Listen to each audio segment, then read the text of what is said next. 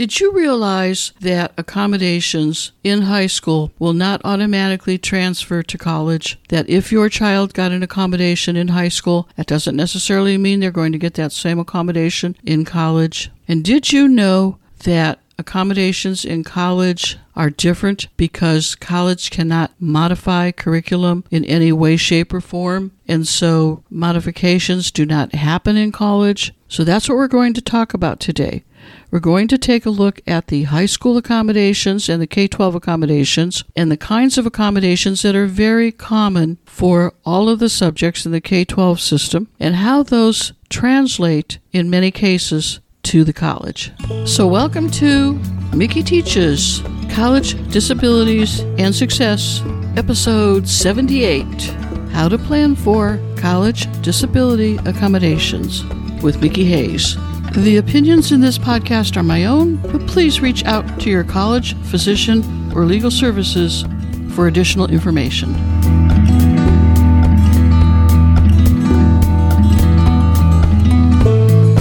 I came across a really good handout called What Are Some Common Accommodations for Kids with Dyslexia? And it was on the Learning Ally website. And I'll include the link to the handout in your show notes. But as I was looking at it, it divided the accommodations, typical accommodations for kids with dyslexia, into reading, spelling, writing, math, homework, and testing. And I got to thinking about it and looking at this handout and how much different the accommodations are when an individual gets to college.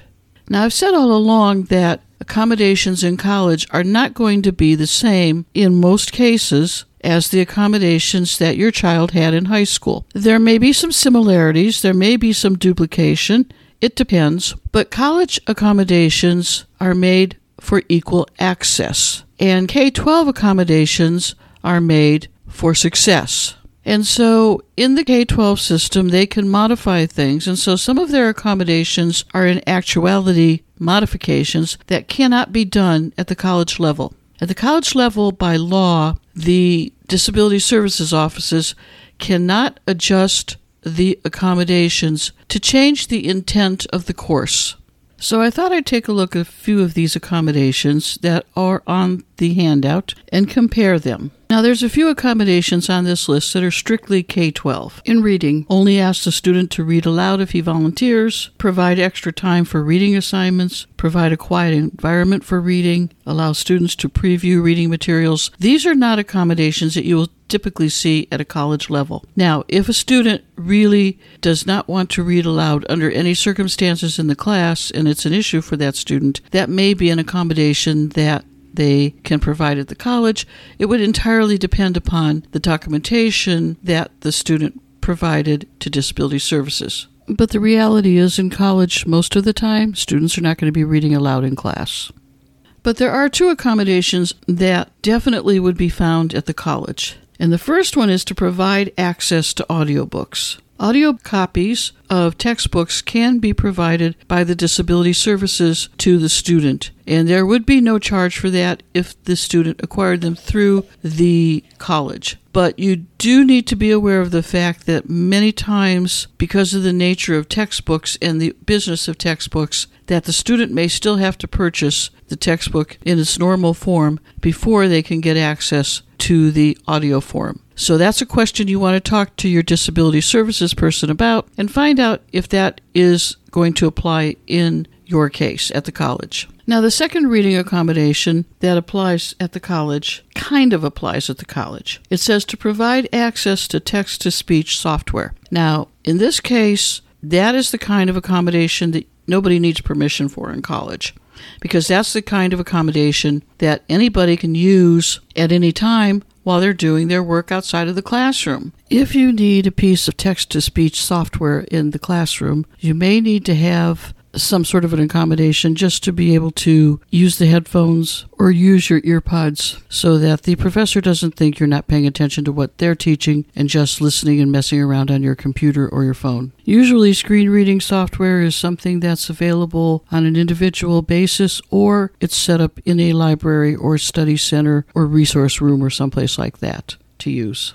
But like I said, that's usually not a specific accommodation, it's just access that any student in college would have. Now, spelling is a big deal in the K 12 system. Colleges usually don't have spelling tests. If it became an issue for a course in particular where there were a lot of terms that the student had to spell in class from memory, then it could be addressed as an accommodation through disability services. I had one case where students needed to spell something for professors, and the way we accommodated it was we took and recorded. I recorded all of the information on a player, a tape player, and then the student could sit in the test center and replay the tape as many times as they needed to and hear the word as many times as they wanted to and then spell it as best they could. But they didn't have to try and rush and get the correct answer in the classroom. So that was just a circumstance that happened. It was a one of, and that's what may happen for you at college. But this is another one that in 90% of the cases, the spelling that the individual is going to be doing is going to be on outside assignments. And so with those outside assignments, the professor is automatically going to expect that the individual used a spell check as they were doing their work. That just simply goes without saying. You're looking at a K 12 accommodation like don't take off for spelling, that's very possible in the K 12 system, but it would not apply in the college because they're going to assume that as a college student, you have the ability to spell check your work or to have someone proofread your work for spelling. So if you don't bother to use a spell checker, you're going to get knocked off on your grade. So let's take a minute to talk about writing because that is one that students definitely need support with in a college classroom if they have a writing disability of some sort, then they would have to have a scribe possibly during a test, or they might need a note taker in class, or some way to, to get a good set of notes. Using speech to text software. This is another case where it's going to be automatic outside of the classroom, so not likely an accommodation in college. Now, here's another example where in the K 12 system, here's accommodations for writing that would never be granted in the college. For example, reduce written work. That's not going to happen. That's a modification minimize the amount of copying from the board. They're not going to make that an accommodation. That's simply the student's college responsibility to figure out a way to get those notes that are on the board. If they're not copying it themselves, that's their business. That's where note takers come in very handy. Offer alternative projects instead of written reports. This one can be either in high school or the college, but in the college, it depends on the circumstances of the college. Now, some colleges use something called Ally, A L L Y. And Ally is a learning management system that some colleges offer to professors where professors can automatically set up a course so that the student has alternatives built in. If the student needs an alternative way to present the information to the professor, that is a very, very specific conversation the student should have with disability services because there's a fine line between an alternative format and modifying the course. Now, for math accommodations in college, those are usually not a big topic, believe it or not. Calculators are pretty much allowed across the board unless the course is actually teaching basic addition, subtraction, multiplication, and division. But anything beyond that, calculators are just given. Accommodations like provide scrap paper or graph paper, that is an individual choice. Although scrap paper could be something that the student wants to have a conversation with the professor about because scrap paper sometimes becomes an issue, an issue speculating on cheating. And so if the student needs scrap paper, that can usually be arranged with the instructor and then it's turned in at the end with the test. So there could be issues there to make sure the scrap paper is clean, that sort of thing. But that's, uh, in most cases, that would just be a conversation with the professor. That wouldn't necessarily go through disability services. Homework accommodations in the K 12 system are very, very different than college because college isn't going to give you homework accommodations. That just doesn't happen. First of all, they're not going to tell the professor to reduce the homework, which is what they could do in the K 12 system. They're not going to tell the student to limit the time spent on the homework, which could be done in the K 12 system. The professor is not going to provide a list of special assignments to one student, which is often done in the K 12 system. Homework is homework is homework. Students in college have to figure out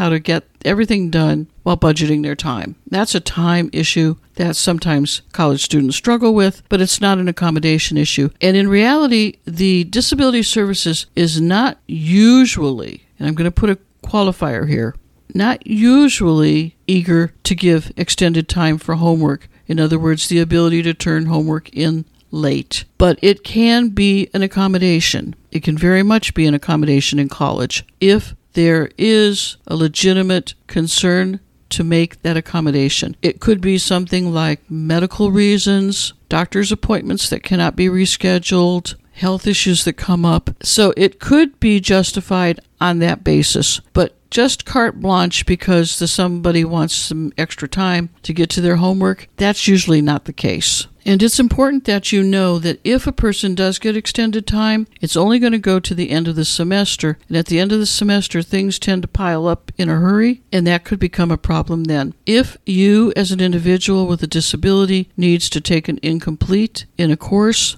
Please know that colleges have incomplete parameters already established as to how long they can take, when the work is due, how much work has to already be done ahead of time before you can even get that status. There are usually a lot of parameters around incomplete assignments that the student should be aware of before they even ask for an incomplete. Now, the final area that they talk about on the accommodations handout is testing. Extra time to take tests is a very common accommodation in college. And then the students would be given the opportunity to take the test in a separate environment, either in a, another classroom, an office, a test center, a faculty member's office, disability services office. Those would be arrangements that would be made ahead of time because if you're going to get extra time to take a test, you're going to have to do it in a separate location. The professor's not going to be expected to hang around while you get the extra time. It doesn't work that way. But once you're taking a test with extra time in a separate location,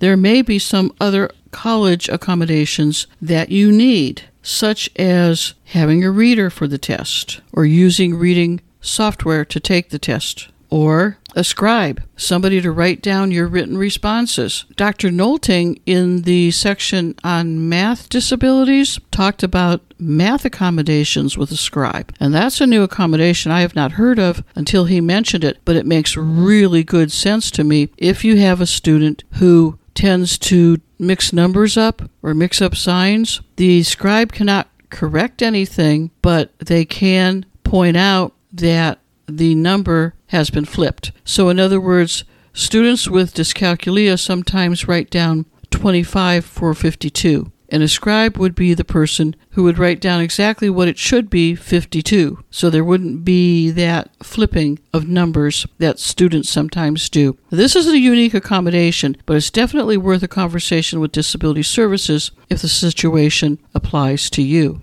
So today we talked about accommodations in the K 12 system versus the accommodations in college. And there's a couple of main points that I want you to take away from this from this podcast. And that is accommodations are not the same as modifications. Accommodations in college are for equal access to the work so that the college can mitigate the impact of your disability to get the work done. And that's where equal access comes in. So you can show what you know, but not show less than everybody else has to show. In the K 12 system, when they modify a course, you show less, you do less. Now, if you've had math modifications like that historically, where you do less and you show less, and you're responsible for less, be very aware that when you hit math in college, that is never going to happen. And so if you're not mentally prepared to handle math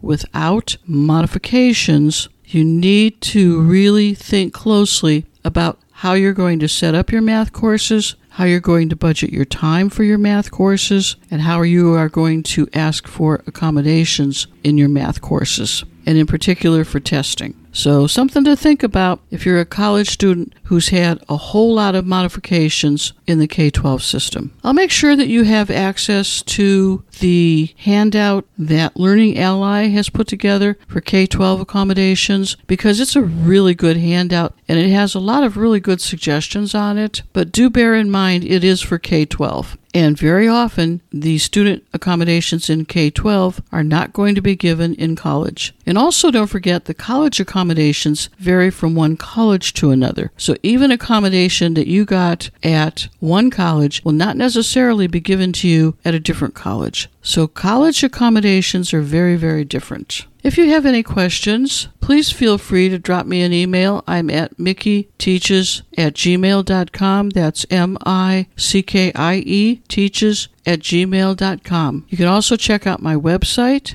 mickieteaches.com, where I have lots of resources and materials for students and parents and teachers to access at any time. In the meantime, we will talk again soon, so have a great rest of the day. Bye. Information contained throughout this podcast has been gleaned from my own personal experiences, but to ensure accuracy, please contact the Disability Services at the college of your choice to have first hand information and the most up to date policies and procedures followed by your particular institution of higher education. The content in any of these podcasts is not intended as a substitute for information from legal, educational, or medical professionals. Always seek the advice of your attorney or qualified healthcare provider with any questions you may have with regards to legal, educational, or medical concerns.